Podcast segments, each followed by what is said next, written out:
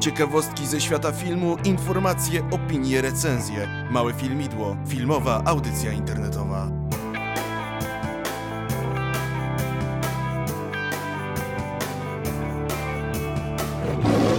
Zaprasza Jan Urbanowicz. Witam Was serdecznie w czwartym odcinku mojego filmidła, internetowej audycji o kinie, filmach i nie tylko. Telewizja też na pewno się czasami prze, przewinie.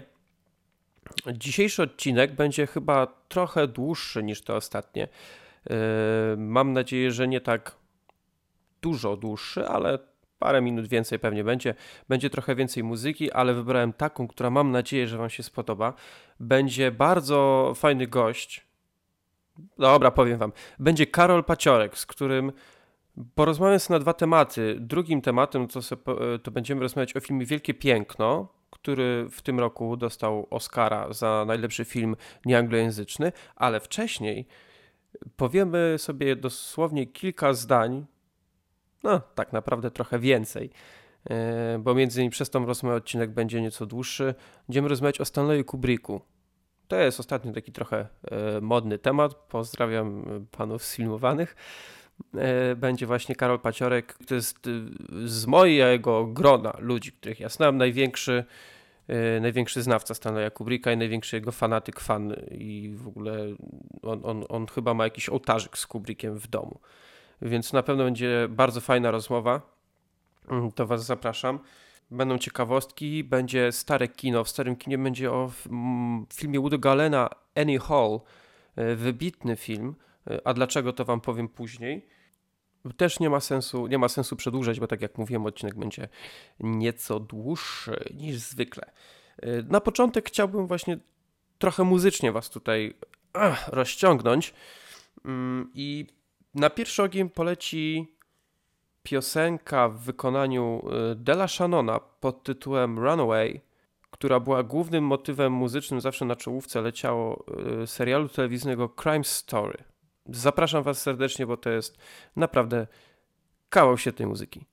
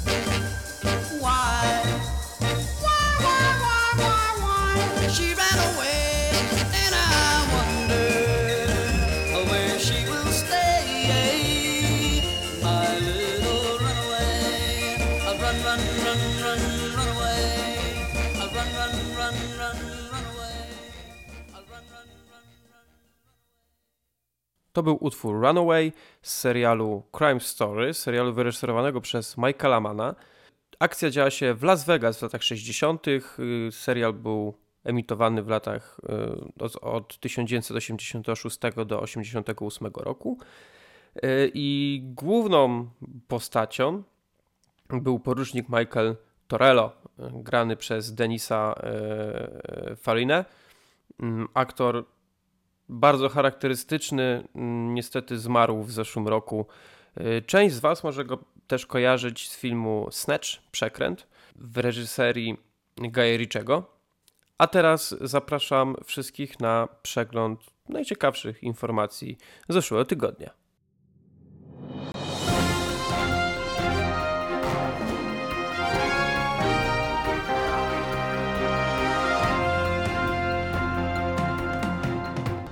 Harrison Ford, który po raz kolejny wcieli się w legendarną już postać Hanna Solo, doznał kontuzji na planie siódmego epizodu Gwiezdnych Wojen.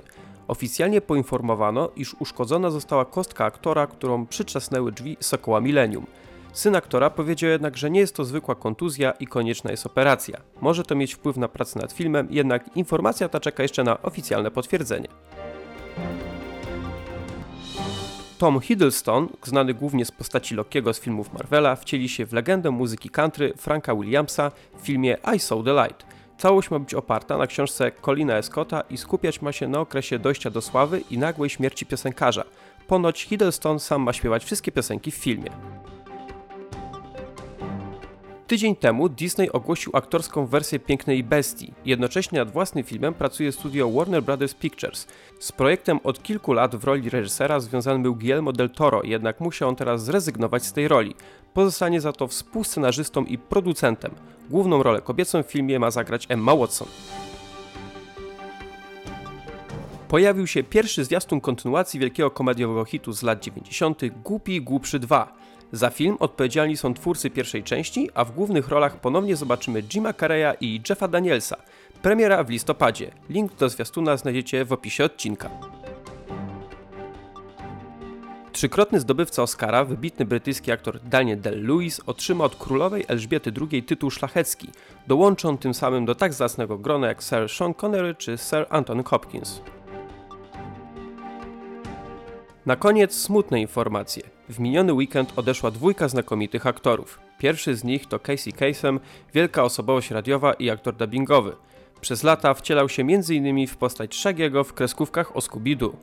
Odszedł również Sam Kelly, aktor, którego polska publiczność kojarzyć może przede wszystkim z roli kapitana Hansa Geringa z serialu Alo Alo.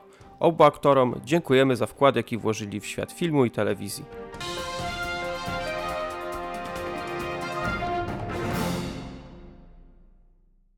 Za chwilę pojawi się gość, ale zanim to nastąpi, zapraszam Was do odsłuchania muzyki, którą skomponował Vangelis do filmu 1492 Wyprawa do raju. Filmu, który wyrysował Ridley Scott. Film opowiada o wyprawie Krzysztofa Kolumba y, na poszukiwaniu drogi do Indii. Jak to się skończyło, wszyscy dobrze wiemy. W roli głównej do filmu y, Gérard Depardieu muzyka bardzo, bardzo fajna, chyba wszystkim doskonale znana, każdy kojarzy ten motyw, przynajmniej tak mi się wydaje. Vangelis i Conquest of Paradise.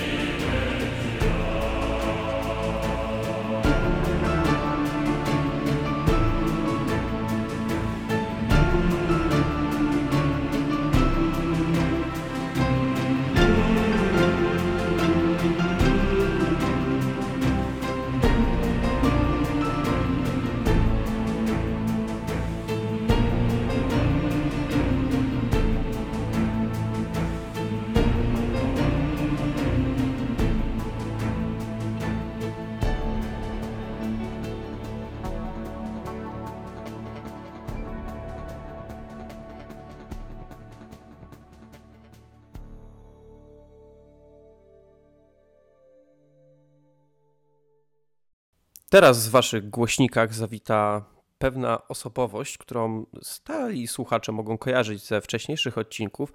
Jest to postać będąca połową duetu lekkostronniczych. Kiedyś był jednym z czterech dżentelmenów, a teraz należy do najpopularniejszego w polskim iTunes boys bandu e, Karol Paciorek. Dzień dobry, bardzo mi miło. Tak, najpopularniejszego wśród najgorszych boys bandów.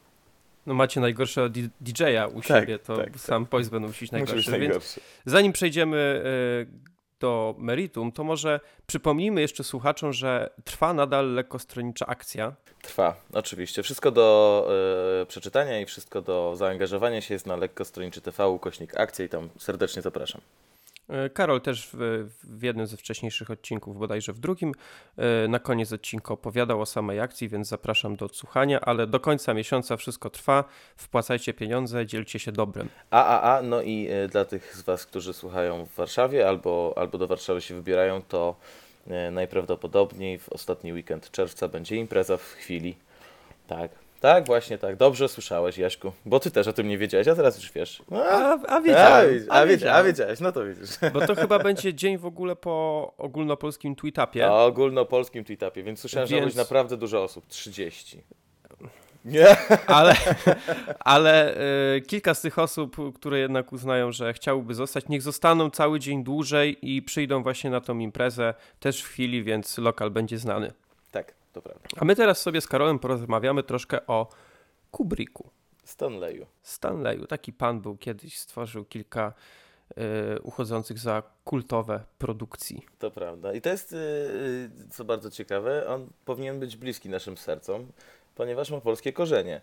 Jego pra, pra rodzina, nie wiem czy to był pradziadek czy, czy prababka, e, byli z Polski, ale poza tym on, on jest generalnie mieszanką bardzo mocno. Mieszkał w Wielkiej Brytanii tam i stamtąd nie lubił, nie lubił za bardzo wylatywać gdzieś poza nią, ale musiał, bo był filmowcem, który, od którego wymagano takich poświęceń, zwłaszcza, że każdy jego film był inny, prawda? To każdy, każdy jego film był w innej stylistyce, w innym miejscu kręcony.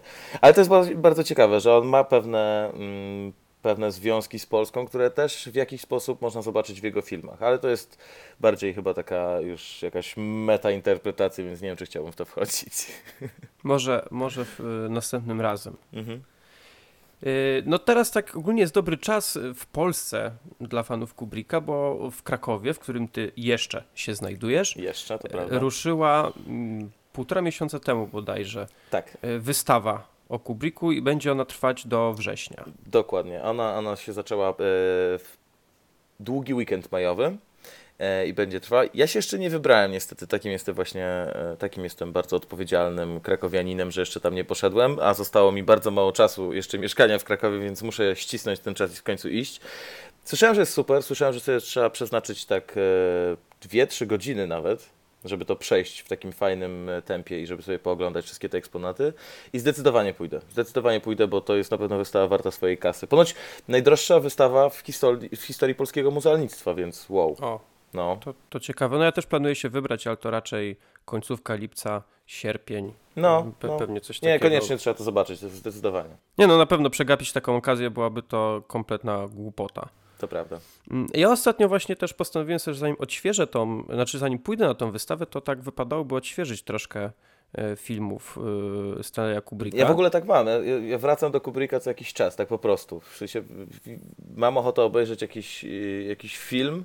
E, nie za bardzo, jak widzę te nowości, to nie za bardzo e, chce mi się imać kolejnego filmu z Liamem Neesonem albo jakiejś innej szmiry z Denzelem Washingtonem. I jeżeli mam oglądać film tylko dlatego, że jest nowy, e, to wolę sobie puścić Kubricka tak naprawdę. Mimo już nie widziałem wszystkich filmów Kubricka. Nie, nie, nie wiem czemu, ale jakoś, jakoś nie doszedłem do, do kilku jego filmów. Chyba dwóch albo trzech nie widziałem. Tych oczywiście najwcześniejszych. E, natomiast tak, to Kubrick jakoś powraca. Zwłaszcza, że to jest gość, który nakręcił tylko 16 filmów. W ciągu niemal 50 lat on zrobił tylko 16 filmów. No z czego tak właściwie połowa jest e, tak szeroko znana, prawda? No, e, Tak mniej więcej. myślę, że ponad połowa. Nie, nie pamiętam dokładnie, ale chyba, mm, ale chyba 6 jego filmów jest, e, jest bardzo wysoko w tych wszystkich rankingach, bo tych rankingów jest dużo filmów prawda, najważniejszych w historii, więc, e, więc tutaj nie ma absolutnie mowy o jakiejś słabej produkcji, aczkolwiek wiadomo, że on nie był jakoś bardzo mocno doceniany choćby przez Akademię, prawda? Właściwie nie był doceniony nigdy przez Akademię poza Oscarem za efekty specjalne do Odysei Kosmicznej. Więc no. No ja pierwszym filmem, który ostatnio sobie odświeżyłem, bo początkowo miałem zamiar odświeżać sobie jego filmy mm, tak chronologicznie. To jest chyba dobry pomysł. Od, w sensie od, od najstarszego. No ale wiadomo, mm, jak się coś planuje, to to nigdy nie wychodzi. Y, bo pewnego dnia usiadłem sobie przed telewizorem, chciałem coś obejrzeć i puściłem sobie Pluton Oliviera Stone'a. Tak. Y, no i następnego dnia też y, jakiś film chciałem obejrzeć i myślę sobie, no dobra, tak obejrzałem już jeden film o, o Wietnamie. To trzasnę sobie następny, ale że jako akurat jeszcze nie mam w swojej kolekcji czasu apokalipsy, no to y, uznałem, że dobrym wyborem będzie Full Metal Jacket. Bardzo dobrym. Film, który widziałem, o Jezu, bardzo dawno temu.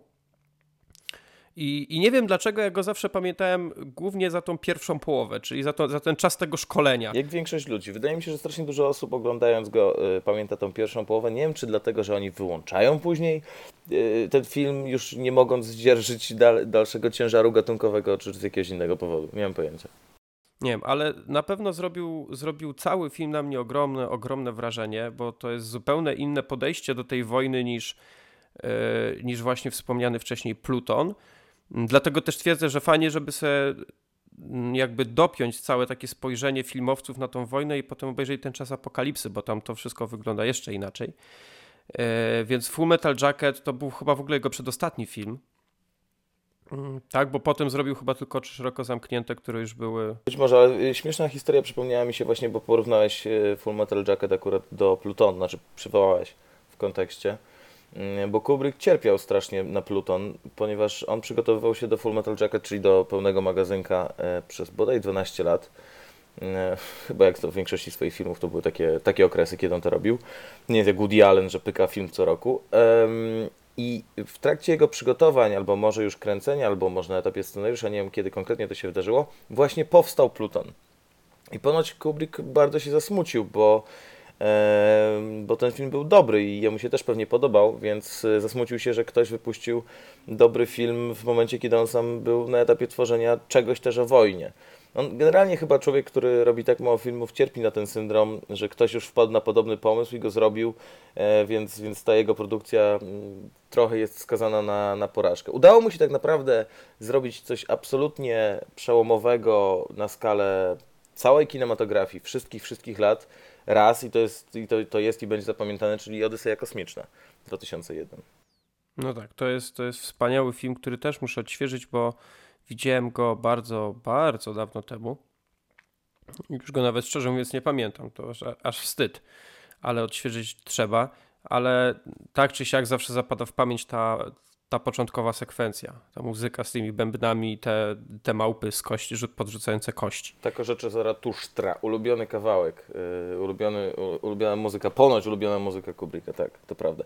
I to jest, to jest też mega zabawne, bo w ogóle Kubrick to jest człowiek y, anegdota i człowiek, y, człowiek historia, bo on był wciągany i do teraz jest jedną z osób, mm, o której tworzy się takie paradokumenty, jakieś teorie spiskowe, jakoby miał w ogóle kręcić sekwencję y, taką wyreżyserowaną lądowanie na Księżycu i to, co ludzie oglądali w 1969 roku, to byłaby ściema, mm, bo to wszystko miałoby być, był, miałoby być zrobione przez niego właśnie w studio. Był kiedyś taki film e, Jednorożec, e, Koziorożec 1 bodajże, który właśnie nawiązywał do tej teorii spiskowej, że tak naprawdę człowiek nigdy nie wylądował na Księżycu, tylko to wszystko było nakręcone w studio. I to, to polecam, jak ktoś, jak ktoś nie widział, to taki całkiem przyjemny filmik na, na sobotnie popołudnie. Tak, jest, jest, jest w ogóle kilka takich fajnych dokumentów, gdzie można zobaczyć o tym, e, gdzie można zobaczyć, jak e, pięknie rozłożone są, i to wcale nie jest bez sensu, jak się to ogląda,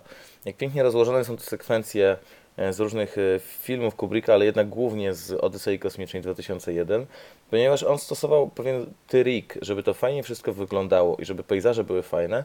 Mm, e, scenografia była robiona w taki sposób, że pierwszy plan do pewnego momentu, powiedzmy 10 metrów do tyłu, był faktycznie stworzony. On był wybudowany, był tam usypany piasek, jakieś kamienie, zależnie od sekwencji. Natomiast zaraz za tym jest wyraźna linia takiego sztucznego horyzontu, który oddziela ten pierwszy plan od kolejnego planu, który już był tłem zupełnie dorobionym gdzieś na płasko, e, no, jakby w postprodukcji.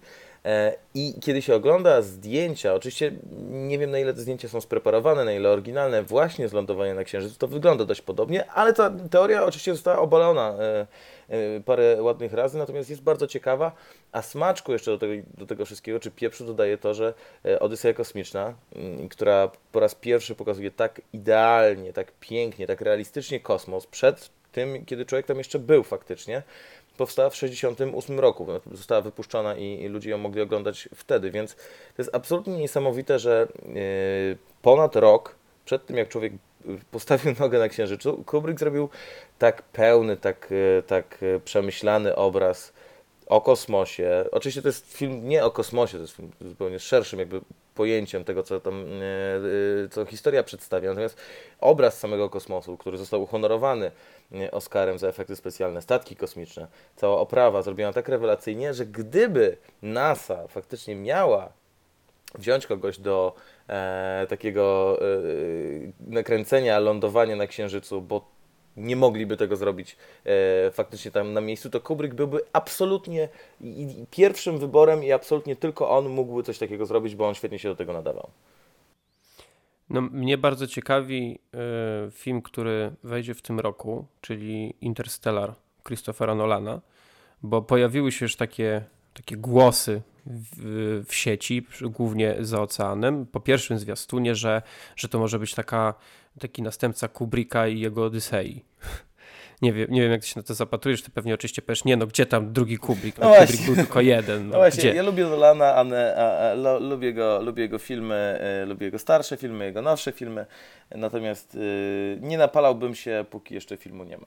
Nie, no jasne, wiadomo, że to też jest inny reżyser, no to są pewnie, na pewno będzie film troszkę innego rodzaju, z innym, z jakąś inną głębią, innym przesłaniem, ale, ale podoba mi się jakby taka sama myśl, że ten film może do czegoś takiego chociaż w w umysłach chociaż niektórych osób urosnąć. Ale wiadomo, Kubrick, Kubrick jeden. Tak można mówić też o Quaronie, który, który zrobił grawitację, ale nie będziemy wchodzić na to pole. Nie, nie będziemy o tym. E, teraz e, zrobimy sobie dosłownie dwie minuty przerwy, bo chciałbym, żebyśmy sobie posłuchali piosenki z filmu właśnie Full Metal Jacket, o którym wspominaliśmy wcześniej, bo chciałbym, żeby ta rozmowa z Karolem była ciut dłuższa niż wy myślicie, więc taki przerywnik wypadałoby zrobić. Posłuchajcie sobie piosenki. Well,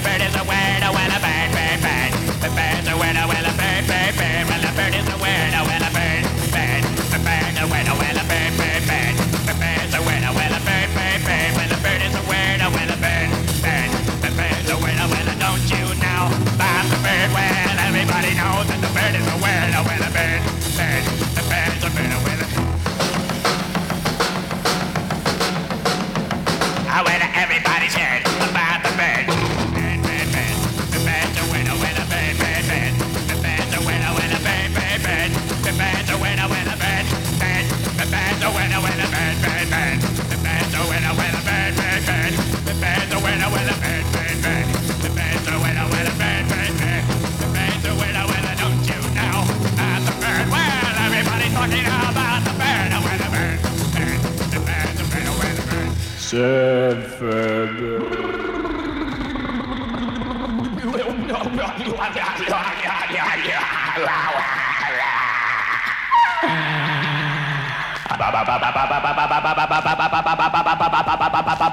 Mama,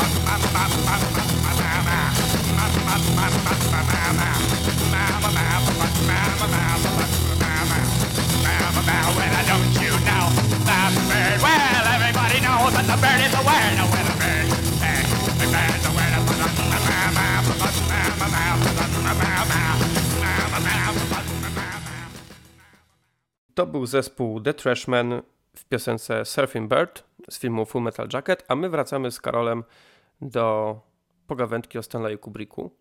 Kubricka, który jest największym innowatorem e, w historii kina, bo to, to, nie jest gość, który tylko robił dobre filmy, to nie jest gość, który tylko robił perfekcyjne scenariusze, e, bardzo rzadko pracował z twórcami oryginalnych dzieł, na których bazował. Mm, to, to nie tylko jest właśnie taki perfekcjonista, jeżeli idzie o, mm, o ten taki przekaz emocjonalny filmu, bo, bo o tym można absolutnie mówić, ale to jest też niesamowity technik.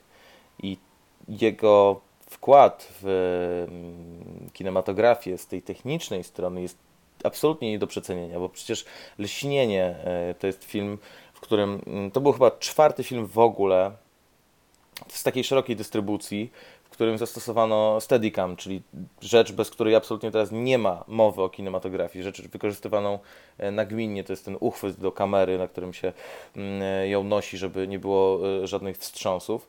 E, i wszystkie sekwencje, które były tam kręcone, zostały e, właśnie nakręcone z użyciem Steadicama. W ogóle kręcone były przez samego twórcę tego urządzenia, twórcę Steadicama, mm, e, więc bardzo zabawne. I ten Steadicam został jeszcze na planie leśnienia, czy podczas, podczas przygotowań jeszcze udoskonalony i też to, to, to zostało absolutnie dopilnowane, żeby to było perfekcyjne. Inną taką rzeczą jest Kubricka bardzo duża dbałość o światło w każdym filmie, ale do granic y, takich możliwości technicznych doszło na planie filmu Barry Lyndon, który jest moim jednym z ulubionych filmów y, Kubricka, e, gdzie wymyślił sobie, że chce zastosować tylko naturalne oświetlenie. Tylko naturalne światło. Zero dodatkowych lamp, zero softboxów, e, zero jakichś gości z, z lampami gdzieś z boku, którzy doświetlają, tylko ponieważ to jest mm, epoka, epoka królów, epoka zamków.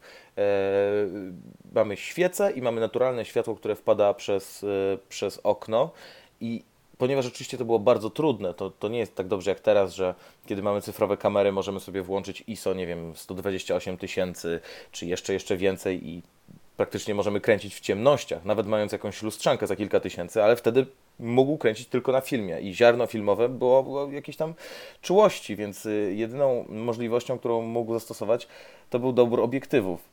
Um, więc poszedł na układ z, z samą NASA, która e, wypożyczyła mu obiektywy stosowane przy, przy obserwacji nieba i to były obiektywy o jasności poniżej, mm, e, poniżej 0, to było bodaj 0,7 e, 0,7 przysłona, więc, więc to było tak, tak jasne mm, i pozwalało zachować ten klimat, który on sobie wymyślił. Więc to jest też niesamowite i nie można być pierwszym z brzegu reżyserem, który, e, który idzie na taki układ.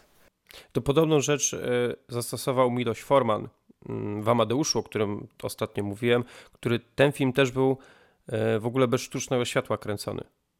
Tam też właśnie, jak było w dzień, to było w dzień, fajnie, a jak były właśnie kręcone te sceny w operach, gdzie były wystawiane te, mm, te opery w teatrach, to były tylko świece. Było tam kilka tysięcy świec i nic więcej. I to super. I to widać, jaki to daje efekt. No, nic nie do takiego efektu. Tyle, że, tyle, że Forman zrobił to niemal 10 lat 10 później. Lat później. Tak.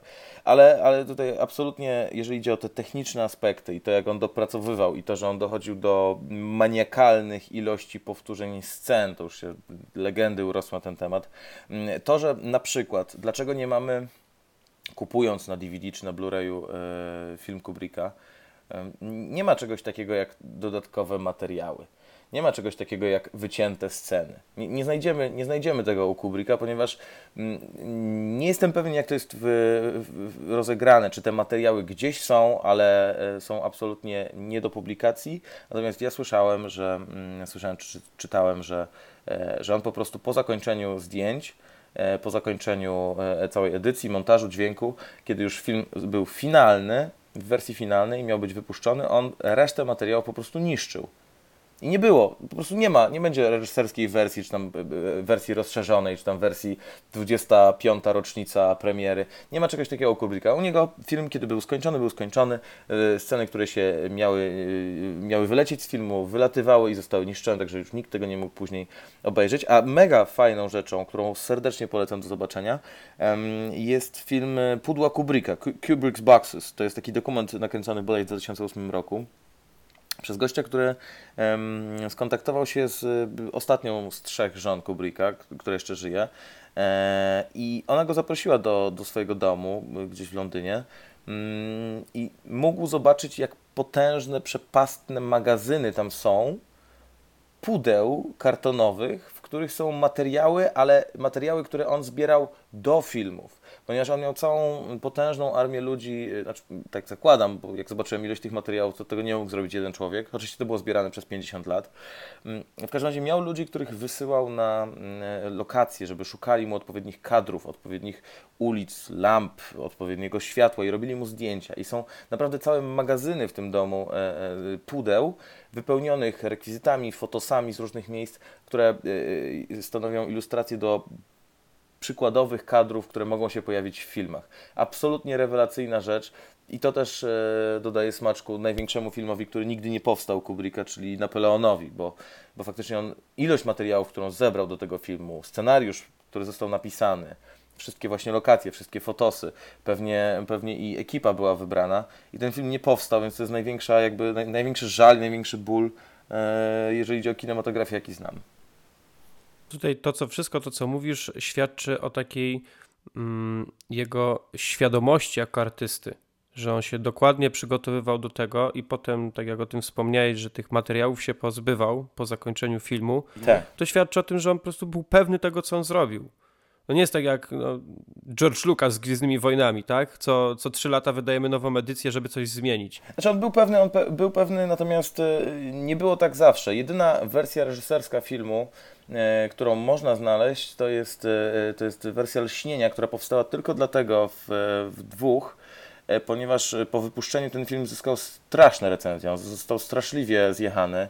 Mm, On, on był nominowany nawet do, do, do, do, do jakichś tam najgorszych nagród, bodaj do Złotych Malin, nie wiem czy te Złote Maliny już, już były, Mm, ale on wtedy y, coś edytował przy tym filmie i to się gdzieś jeszcze zachowało na jakichś pojedynczych kopiach, natomiast generalnie rzecz biorąc y, był bardzo mm, nieufny i, i, i wierzył w swojej wizji w 100%. Nawet jeżeli te filmy miały być przyjęte na początku bardzo chłodno, to one dopiero później jakby zyskały ten swój prawdziwy wymiar i, i znajdowały swoich fanów. Dobrze, będziemy już powoli kończyć ten, y, ten temat, bo to o tym można by było gadać i gadać na pewno, raczej czasu tyle nie mamy. Chociaż może kiedyś zrobimy jakiś odcinek taki o Kubricku. Oczywiście wtedy będziesz gościem honorowym. Gościem honorowym, o. E, Ale chciałbym jeszcze, chciałbym jeszcze na zakończenie pomówić chwilę o lśnieniu, bo to jest y, dla mnie, jeśli chodzi o filmy Kubricka, to jest film mm, pod pewnym względem szczególny, bo ze wszystkich filmów Kubricka, które ja widziałem, to lśnienie udało mi się w całości obejrzeć tylko raz.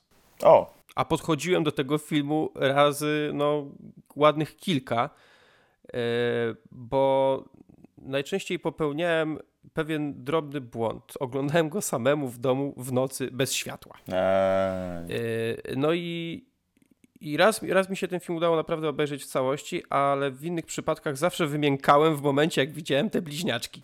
okej. E, lub ewentualnie, jak ten chłopiec jedzie na tym rowerku, po tym czerwonym dywanie są te bliźniaczki, to, to jeszcze jako tako i potem właśnie jak, wiesz, ta, to, ta rzeka krwi, no to może, zwłaszcza jak człowiek jest trochę młodszy i jeszcze nie widział na przykład niektórych rzeczy, czy, czy to w realnym życiu, czy, czy, czy na filmach nawet innych, to może coś takiego przerazić. Więc liśnienie pod tym, pod tym względem dla mnie jest szczególne. E, I to jest na podstawie książki Stephena Kinga. prawda? Bardzo, bardzo, bardzo luźno na podstawie książki. bardzo luźno, bo tu niektórzy tak na przykład się czepiają, że, yy, że ten film jest zły, bo on nie ma prawie nic wspólnego z książką. To prawda. Oni się pokłócili nawet z tego co wiem z Stephenem Kingiem, ponieważ ym, scenariusz był oczywiście przepisany przez, przez Kubricka. Nie pracowali razem później, więc się po prostu poróżnili. Kubrick zupełnie wyciął e, te rzeczy, które były ważne dla Kinga podczas pisania e, książki oryginalnej. Mm, Więc, a zresztą później, e, później powstały filmy na podstawie tego oryginalnego lśnienia, które były jakby bardziej pod kuratelą samego Stephena Kinga, okazały się oczywiście gniotami, e, jak e, w sumie większość e, filmów, których Stephen King sam dotykał, bo on zrobił kilka filmów, on tam chciał produkować filmy, ale strasznie źle mu to wychodziło. Natomiast w ogóle o lśnieniu rewelacyjną rzeczą jest i bardzo serdecznie polecam, jest e, film, który wyszedł w zeszłym roku, na, na festiwalach się pojawił. i on gdzieś tam sobie krąży, można go zobaczyć pewnie w różnych miejscach. W Polsce był po- pokazywany na, e, na Nowych Horyzontach we Wrocławiu. Nazywa się e, Pokój 237, Room 237. To jest ten pokój oczywiście z lśnienia, e, w którym, w którym dzieje się jedna z takich typowo horrorowych scen. Mm, I to jest dokument nakręcony przez pasjonatów oczywiście. E, On jakby idzie w zupełnie ciekawym kierunku. On idzie w kierunku takiej interpretacji właśnie lśnienia, bo to jest film praktycznie tylko o lśnieniu. Mm, Bardzo ciekawej interpretacji filmu, e, o której wcześniej nigdy nie pomyślałem. Wiele osób e, dlatego też do tego filmu podchodzi z takim dystansem, bo czasem jak, jak, go, jak go oglądałem, to też myślałem, no, czy ci goście jednak nie przesadzają ze swoją jakąś tam wizją tego wszystkiego.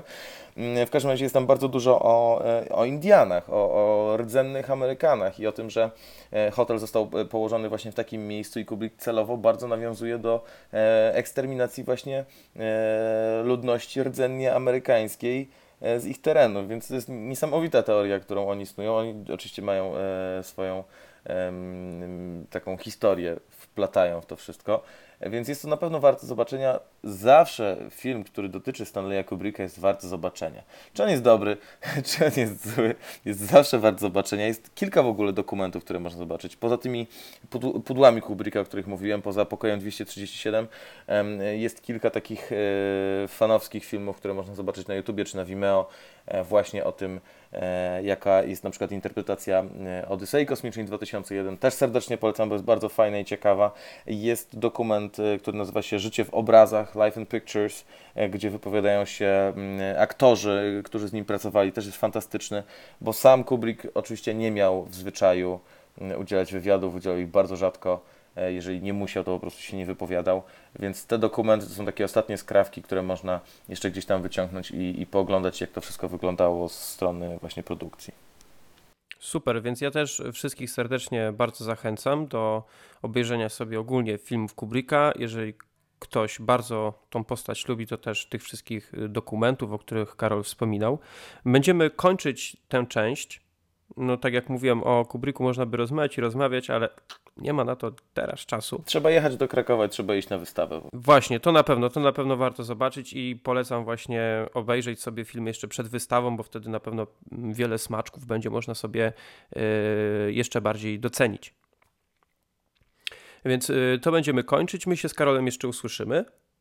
Będziemy rozmawiać później o, o filmie Wielkie Piękno na naszym cudownym, pozłacanym ringu. O tak. Dzięki Karolowi mogliśmy usłyszeć bardzo dużo interesujących rzeczy, ale jeżeli jeszcze nie macie takich dosyć, to zapraszam Was na filmowe ciekawostki. Ciekawostki filmowe.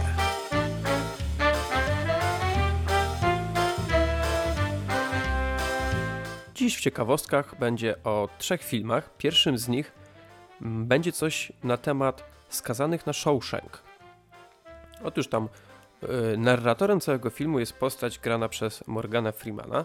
W tym przypadku tak dość niestandardowo całą tą y, sekwencję narracyjną nagrano przed rozpoczęciem filmowania samego, mm, same, samego filmu i miał, miało to na celu to, żeby całość potem była puszczana i nadawała rytm ca s- całemu filmowi.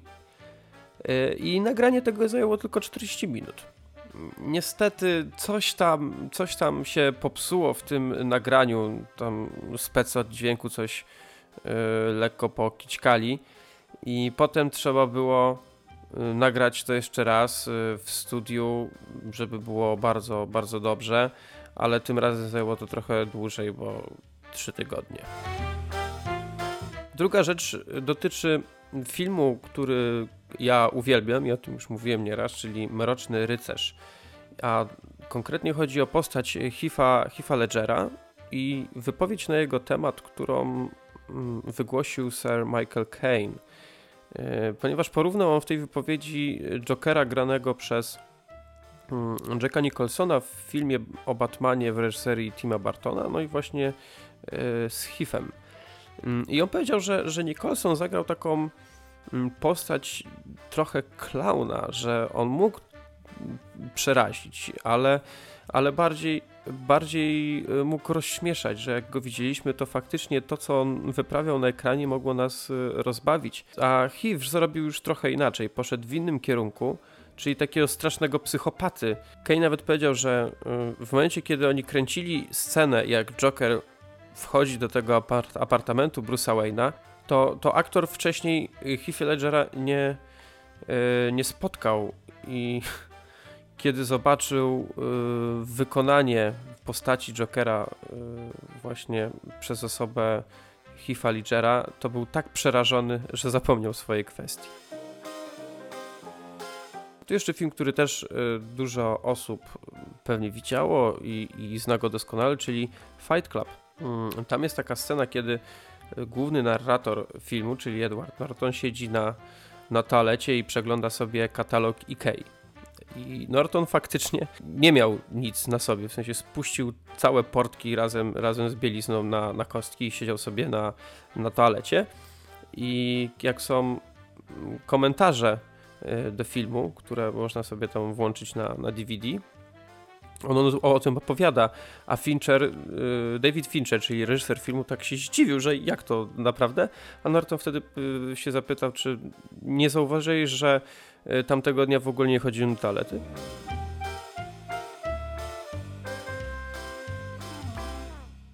A teraz przed nami bardzo klimatyczny utwór z filmu Tylko kochankowie przeżyją The Taste of Blood.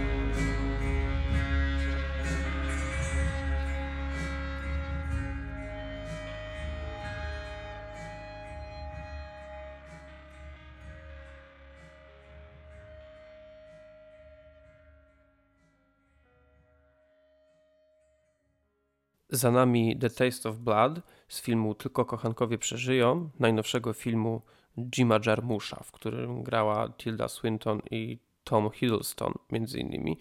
Y, bardzo ciekawy film, szczególnie spodoba się fanom Jarmusza oraz y, fanom takiej muzyki y, psychodelicznego rocka i ogólnie takiej pełnej psychodeli.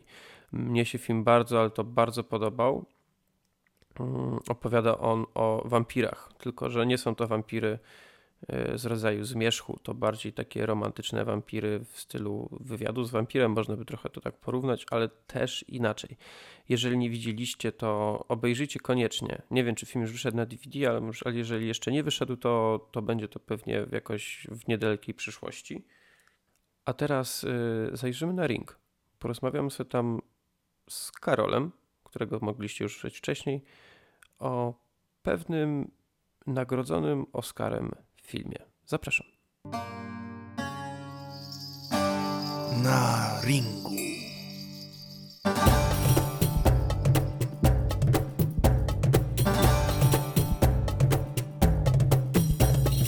Z nami ponownie Karol Paciorek. Tym razem spotykamy się y, na ringu i porozmawiamy o filmie, który nie jest jakąś premierą, bo jest de facto filmem z zeszłego roku. U nas był w kinach na początku tego, jeżeli się nie mylę. E, I jest to tegoroczny zdobywca Oscara za film nieanglojęzyczny, a mianowicie film Wielkie Piękno. A, La Grande Bellezza, ale się cieszę. Tak, e, specjalnie tak, bo ja, ja ten film ostatnio oglądałem. Jest piękny. Nie miałem wcześniej jakby przyjemności, jeżeli mogę tak powiedzieć. E, a Karol, jeżeli słuchaliście odcinka e, przed Oscarami, w którym Karol też brał udział, Karol się tym filmem zachwycał. I zachwycam się do tej pory. Widziałem już go trzy razy albo cztery. I obejrzę jeszcze Serio? co najmniej, jeszcze go obejrzę co najmniej 40. Tak, uważam ten film za. Moim zdaniem to jest na, naprawdę film tego roku.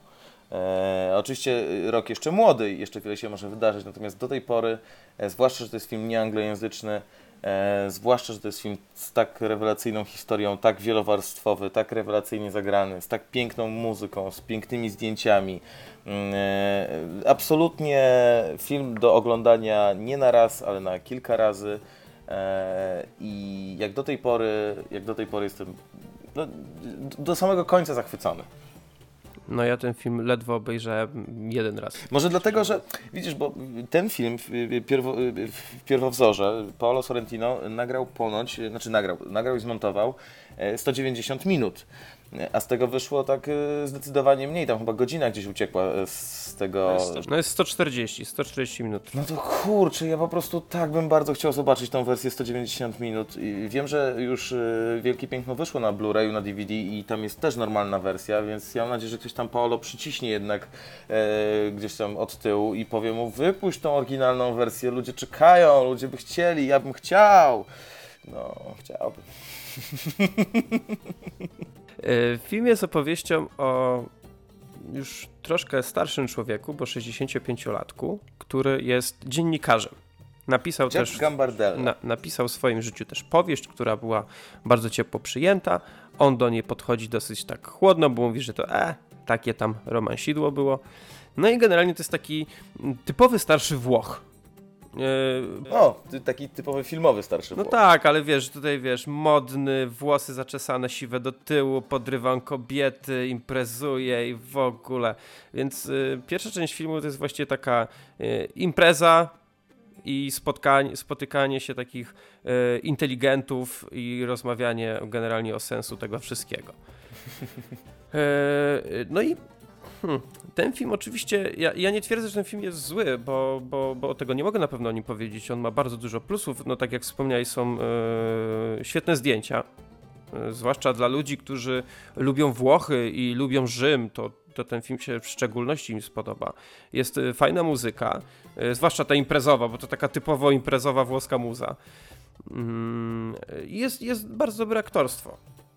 Tylko sama historia mnie niekoniecznie w nim ujęła bo Jesteś za młody może. może, mo, może jestem, może jak będę miał 60... Ja jestem bardzo stary, wiesz. No tak. Może jak będę miał 65 lat, to ten film sobie znowu puszczę po raz drugi. Ja wtedy bym płakał przy tym filmie, a to już mi niewiele brakowało. Nie no, ten film jest, ten film jest piękny przede wszystkim, przynajmniej tak jak mówię, z mojej strony. E, przede wszystkim jeżeli idzie o historię i co jest najfajniejsze, mimo iż widziałem go parę razy i zobaczę, zobaczę go jeszcze parę razy, to jestem pewien, że nie będąc Włochem nie jestem w stanie wyciągnąć wszystkich smaczków, bo e, tak naprawdę właśnie dla Włochów, dla mieszkańców Rzymu w szczególności, mm, to jest obraz, który pokazuje Rzym i tam smaczki można wyliczać e, dosłownie w każdej scenie. One są często niezrozumiałe, ale ja potem jakby szukałem odnośników, do czego one e, prowadziły. E, Pojawiają się takie jednoscenowe wstawki, gdzie ktoś przechodzi schodami, jest to jakaś piękna kobieta, e, Jeb dosłownie za, zaczepia ją na jedno zdanie, okazuje się, że to jest diwa z dawnych lat, e, znana diwa włoska, jest e, w, w, knajpie, pojawia się dosłownie w kilku ujęciach, w ogóle nie mówiąc nic, nic znana gwiazda włoskiej muzyki, który zresztą wygląda jak jakiś cukier albo Eros Ramazzotti co najmniej. Pojawiają się nawi- nawiązania do prawdziwej, do prawdziwej istniejącej mafii, czyli Cosa Nostra, do jej e, szefa. E, Pojawiają się e, nawiązania do wszystkich muzeów, które są w Rzymie, do, do, do rodzin arystokratycznych, które faktycznie istnieją. Pamiętasz, tam była taka, taka sekwencja z rodziną arystokratów, z małżeństwem arystokratów na wynajem. E, I to też jest odwołanie do prawdziwie istniejącej rodziny. Oni tam później zwiedzają własne muzeum, które utracili. E, Są, są oczywiście nawiązania, nie może być inaczej, będąc w Rzymie, nawiązania do kardynałów czy e, wysoko postawionych e, biskupów, którzy też e, tam prze, przewijają się w takiej no, raczej karykaturalnej postaci. E, Pojawia się prawie e, Maria Teresa z Kalkuty, Tak, tak. niemalże. Pojawia się bardzo taka zgryźliwa sekwencja dotycząca e, no teraz chyba najmodniejszej, acz już bardzo starej, e, jeżeli idzie o działalność sceniczną, performerki i artystki, czyli Mariny Abramowicz.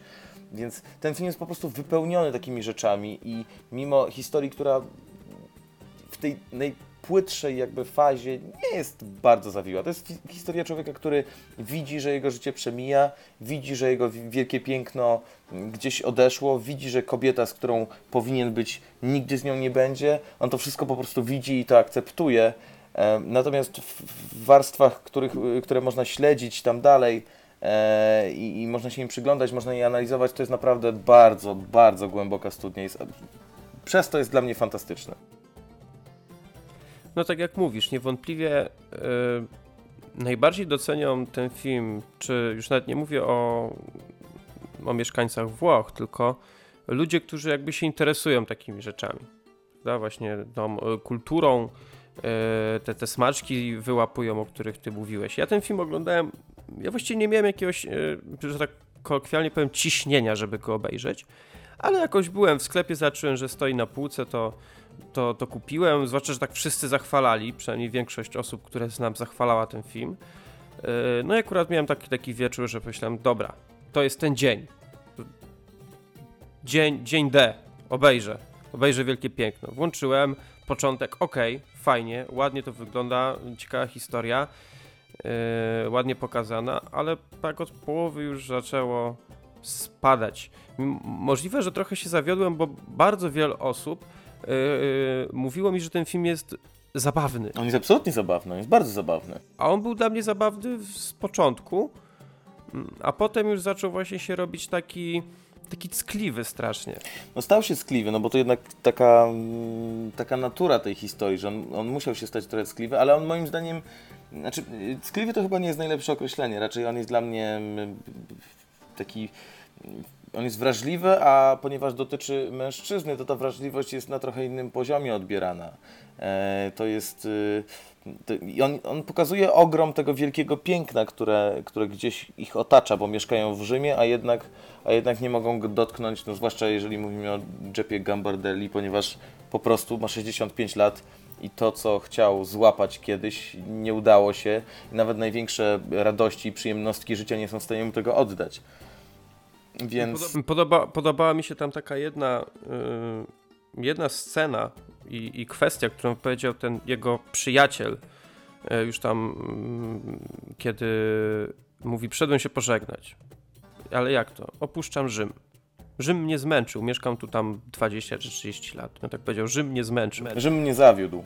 I zawiódł, tak, ale tam zawiódł czy, czy zmęczył. Ogólnie powiedział, że, że już ma dosyć, tak?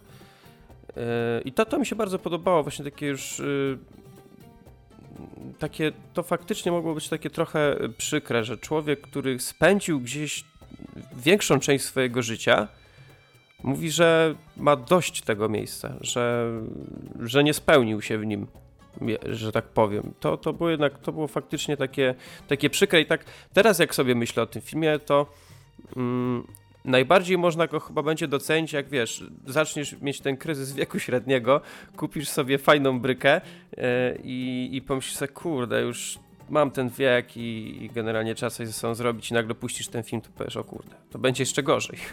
No, być może, ale, ale dla, mnie, dla mnie absolutnie to jest, to jest rewelacyjna rzecz y, w każdej postaci. To, że on nie został w ogóle wybrany, w zeszłym tygodniu były mm, ogłoszone wyniki na najlepszy film włoski, on nie został wybrany, przegrał z, z, z czarną komedią, bodaj Kapitał Ludzki. To dosyć duża niespodzianka, ale to, że on łączy ten taki komercyjny sukces, bo naprawdę zdobył nagrodę, zdobył Globa, zdobył Oscara e, dla najlepszych filmów, więc dwie największe nagrody ma Paolo Sorrentino to, że ten materiał jest bardzo właśnie wielowarstwowy i na przykład dla jednego, dla jednego widza to będzie dobra komedia, taka, no, nie do końca komedia, ale jednak będzie miała śmieszne momenty, dla kogoś będzie bardziej ckliwy, dla kogoś, kto się zagłębi y, w tą historię Rzymu, Włoch, w tą kulturę, będzie jeszcze ciekawszy, ale on ma wiele, wiele takich poziomów, on jest jak właśnie ten Rzym, który jest na wielu poziomach, na wielu balkonach, tam imprezy też się rozgrywają na wielu balkonach i słuchać muzykę z wielu e, tarasów, więc on jest właśnie jak taki, jak taki Rzym, jak to wielkie piękno. I po polsku, kiedy się to mówi, to nie jest tak melodyjne, ale kiedy słyszę La Grande Bellezza, to po prostu mam ochotę wstać i tańczyć, bo tak to właśnie wygląda. No nie wiem, nie wiem. Wiesz, Musisz go zobaczyć jeszcze raz. możliwe, możliwe, że muszę go sobie obejrzeć po raz drugi. Zrobię to pewnie dopiero za czas jakiś, bo jestem zbyt świeżo po, po seansie pierwszym, bo go obejrzałem tam, nie wiem, z dwa tygodnie temu może. Yy, jednak, czy ja wiem, no słuchaj, w skali od jednego yy, do pięciu, ile byś dał temu filmowi? Myślę, że zmieściłbym się w pierwszej dziesiątce. nie, ja ten film kocham, absolutnie. To, on nie jest dla mnie na oceny. Ja, ja go uwielbiam i wiem, że go będę zawsze lubił. I, i po pierwszym obejrzeniu, jak go zobaczyłem, wiedziałem, że, że mi się bardzo spodoba i y, nie sądzę, żeby się coś miało w tej kwestii zmienić, więc to jest jedna, naprawdę, to jest dla mnie w tym momencie film roku i jeszcze w tym roku go zobaczę przynajmniej no, dwa razy. No okej, ja, ja nie wiem. Ja też może nie chciałbym go jakoś szczególnie oceniać na dzień dzisiejszy. Mogę go ocenić na takie naciągane 3 na 5, ale teraz ta, tak się zastanowiłem nad tym przez sekundę i myślę, że to, to jak podszedłem do tego filmu jest też trochę związane z tym, że nie za bardzo ogólnie lubię Włochy, nie, za, nie przepadam za Włochami jako, yy, jako za ludźmi i za ich kinem też tam średnio przepadam, więc to może taka po prostu wrodzona niechęć yy, nie pozwoliła mi odebrać tego filmu na przykład tak jak tobie. Być ale, może. Ale, ale tak jak mówię, odświeżę go sobie za jakiś czas, tak? Yy, przemyślę sobie różne rzeczy, między innymi to, co ty powiedziałeś i za, nie wiem, parę tygodni może znowu puszczę, yy, włączę play i, i film zobaczę. Dobrze, Karol, ja ci bardzo dziękuję za, za wizytę, bo było mi bardzo, bardzo miło, zresztą jak zwykle. No, Za- Zawsze jak ty wpadasz, to to jest fajnie. Mm, więc y, mam nadzieję, że Wam się podobała rozmowa z Karolem o Stanley Kubricku. Teraz trochę o Wielkim Pięknie. Y, coś jeszcze chcesz dodać? Zobaczcie, zobaczcie Wielkie Piękne i zobaczcie wszystkie filmy Kubricka. E, mam jeszcze zapisany tylko, jak się przygotowywałem, to zapisałem sobie mój ulubiony, e, ulubiona moja kwestia Jeppa Gambardelli z e, Wielkiego Piękna, która jest tak piękna. E, tak bardzo piękna, e, bo tam było wiele kwestii takich komediowych. Ta nie do końca jest komediowa, ona jest taka bardziej czarno-komediowa. Mm, W pewnym momencie Jeb mówi, nie jestem mizoginem, jestem mizantropem. I to tak pięknie oddaje, tak pięknie oddaje e, cały charakter jego życia w tym, w tym wielkim pięknie Rzymu, więc, więc polecam, polecam jeszcze raz. Obejrzyjcie sobie, jeżeli jeszcze nie widzieliście.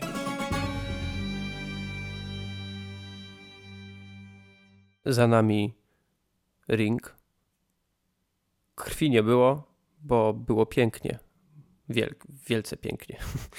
E, A teraz czas na stare kino i film bardzo, bardzo dla mnie ważny i jeden z moich ulubionych takich ever. Zapraszam na stare kino. Stare kino. W dzisiejszym starym kinie chciałbym Wam opowiedzieć o filmie Annie Hall. Jest to film w reżyserii Woody'ego Allena.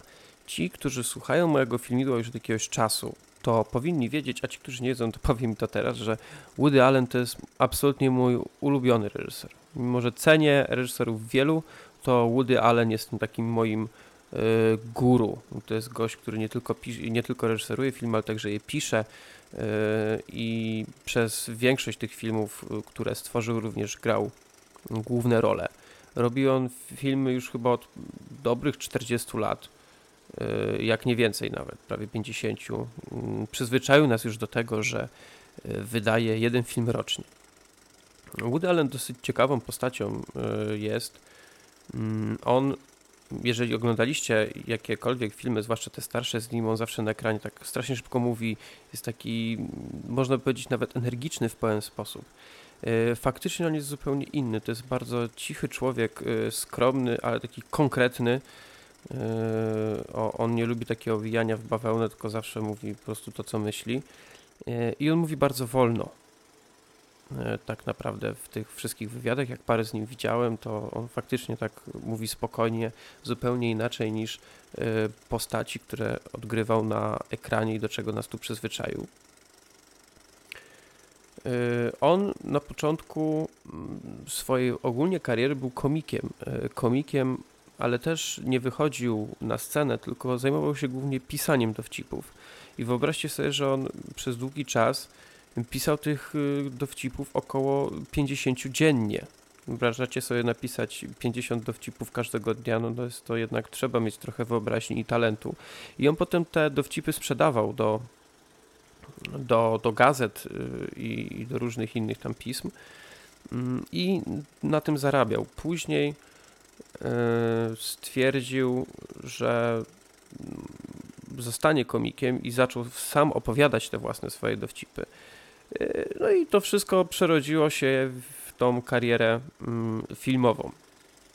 I pierwsze jego filmy oczywiście były właśnie takimi komediami, opierały się na takiej strukturze e, zlepki różnych gagów, które niby tam tworzyły jakąś fabułę, ale oddzielnie można byłoby je równie dobrze oglądać jako pojedyncze y, dowcipy. No i przed rok 1977, y, kiedy właśnie stworzył film Annie Hall, w którym zagrał główną rolę, a partnerowała mu y, Diane Keaton, jego długoletnia muza i do lat dzisiejszych wieloletnia przyjaciółka. Jest to opowieść o takim neurotycznym Y, komiku, który nazywał się Alvi Zinger y, i on poznaje Annie Hall, mm, z którą zaczyna tworzyć związek. I cały ten film jest właśnie opowieścią y, o, tych ich, o tym ich związku.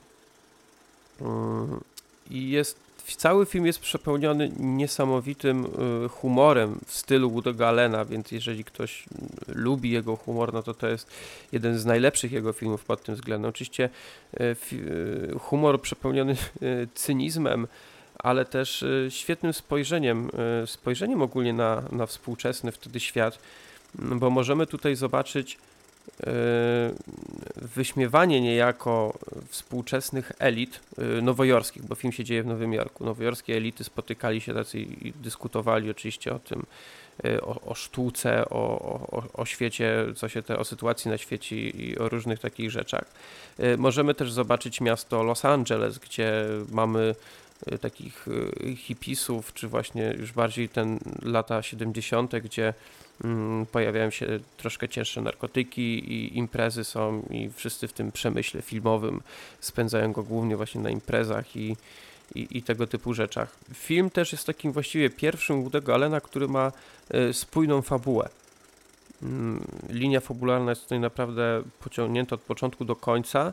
E, tu nie ma, tak jak właśnie wcześniej wspomniałem, w innych jego filmach, e, że mieliśmy scenki zlepione w jakiś sposób tylko ze sobą. Film na pewno jest świetnie zrealizowany pod względem, e, że pojawiają się w nim retrospekcje. mm, bo to opisuje oczywiście jakiś tam związek dwójki ludzi, ale oni wracają często do jakichś wcześniejszych wydarzeń. Mało tego, ciekawym zabiegiem jest to, y, że oni w tych retrospekcjach sami uczestniczą, jakby wchodzą nie inwazyjnie, ale jako obserwatorzy tych retrospekcji wchodzą w nie, mogą je e, oglądać. To jest naprawdę, naprawdę ciekawy zabieg i to jest jeden chyba, e, to jest pierwszy taki poważny film Alena, który oczywiście ma ten element komediowy i to dosyć wysoki, ale jest, jest to film bardzo poważny i bardzo e, poważnie podchodzący do tych tematów e, związków damsko-męskich. W ramach może takich ciekawostek jeszcze na temat tego filmu, początkowo jego mm, pierwotny tytuł brzmiał Anhedonia. Anhedonia to jest y, nieumiejętność do odczuwania przyjemności i właśnie główny bohater grany przez Woody'ego Allena właśnie taki jest. On, on, on dąży do szczęścia ja- jakiegoś, niby go chce, ale nie potrafi go, nie potrafi go mm, poczuć, odczuć tego szczęścia. On y, każdą swoją jakąś decyzją dąży jednak też do tego, żeby to wszystko się posypało. Tak, y, tak to według mnie tutaj wygląda. Z ciekawych rzeczy to jest też tak, że tutaj y, są aktorzy, którzy mm, mm, dziś są bardzo, bardzo sławni, ale pojawiali się w tym filmie albo po raz pierwszy, albo właściwie, albo tam jednym z pierwszych. Na przykład widzimy tutaj Christophera Walkena, który gra brata bohaterki Diane Keaton. Y, Gra tutaj również Jeff Goldblum, którego chyba część, część Was zna, na pewno kojarzycie go z dwóch pierwszych części o, o Parku Jurajskim. Y, To, to takie chyba jego najsłynniejsze wystąpienie.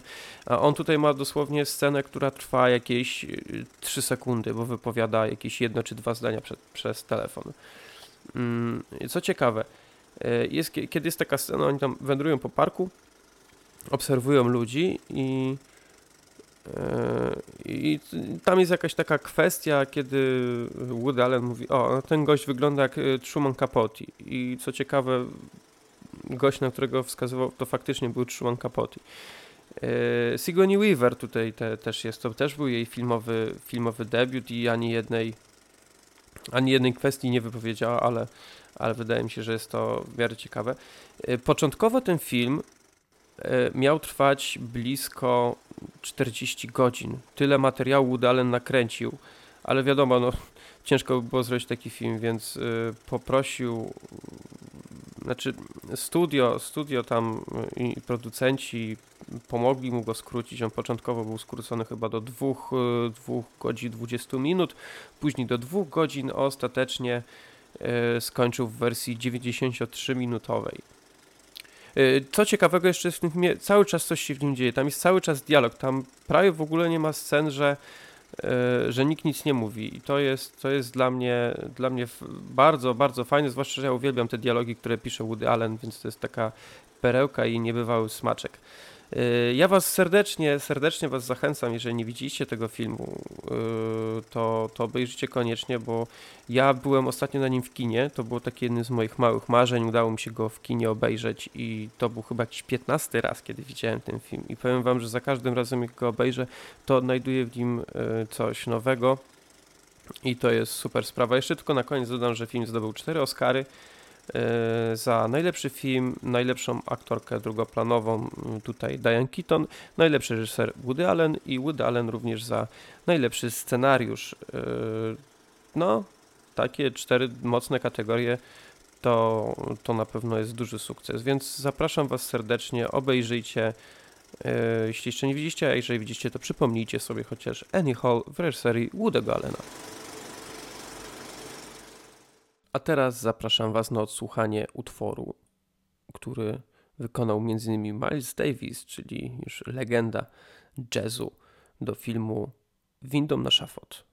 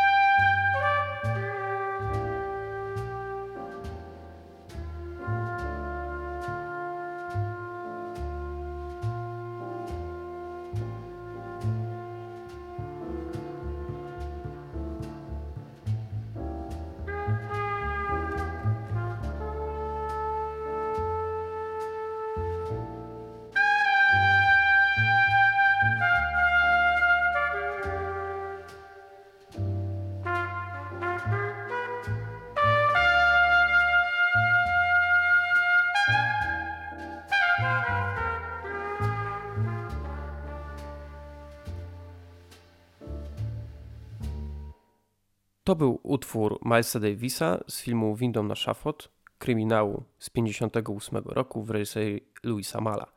Teraz y, czas chyba się już pożegnać. Mam nadzieję, że odcinek y, Wam się podobał, bo uważam, że był, był chyba naprawdę bardzo fajny, zwłaszcza dzięki obecności Karola, ale zawsze jak Karol się pojawia, to jest, to jest dość ciekawie. Tak przynajmniej yy, mnie się wydaje. No dobrze, to co, co nas czeka w przyszłym tygodniu, jeśli chodzi o wyjście do kina? Na pewno coś dla młodych widzów, bo jest jak wytresować Smoka 2. Jeszcze nie widziałem, ale, ale może być ciekawie. Pierwsza część, pierwsza część mi się podobała, zobaczymy jak druga, ale jak na razie jest ona, jest ona chwalona, więc zapowiada się dobrze. Będziemy mogli również zobaczyć y, dokument muzyczny o krok od sławy. Bardzo, bardzo, bardzo chcę to zobaczyć i już jest plan na dobrego gościa do rozmowy o tym filmie. Więc zobaczymy, czy on będzie za tydzień, może za dwa tygodnie, to się okaże. Y, wchodzi też mm, film z Willemem Defoe, Łowca, film australijski o, o, o człowieku, który zostaje zatrudniony, żeby wytropić ostatniego żyjące, żyjącego tygrysa tasmańskiego. Więc to też y, film mm, wart pewnie do zobaczenia z na Willema Dafoe, bo to jest świetny aktor i zawsze jak, jak jest jakiś film z nim, to, to mam ochotę to zobaczyć. W przyszłym tygodniu wchodzi do kin nowa część Transformersów. To tak tylko w ramach y, przypomnienia. Ja czekam na ten film. Michaela y, Zatokę bardzo lubię, więc zobaczymy. Dziękuję Wam bardzo za odsłuchanie tego odcinka. Dajcie mi znać, czy Wam się podobał. Wiem, że był trochę dłuższy niż te ostatnie, ale no tak trzeba było chyba zrobić, bo nie, nie, nie chciałem tak spłaszczać za bardzo tej rozmowy, którą odbyliśmy z, Karosem, z Karolem o Kubricku. Według mnie była bardzo ciekawa. I dajcie znać w komentarzach, jak Wam się wszystko podoba, albo nawet jak Wam się nie podoba. No cóż, takie czasami życie jest. Na sam koniec zostawię Was z piosenką z jednego najpiękniejszych według mnie filmów, jak na razie e, w tym roku. Będzie to piosenka z filmu Ona. Mm, I piosenka o tytule The Moon Song w wykonaniu Karen O. Wydaje mi się, że to jest taki utwór idealny na zakończenie naszego dzisiejszego spotkania. Dzięki Wam jeszcze raz za słuchanie. Słyszymy się na pewno za tydzień o 20, a teraz czas na Karen O i Demon Song.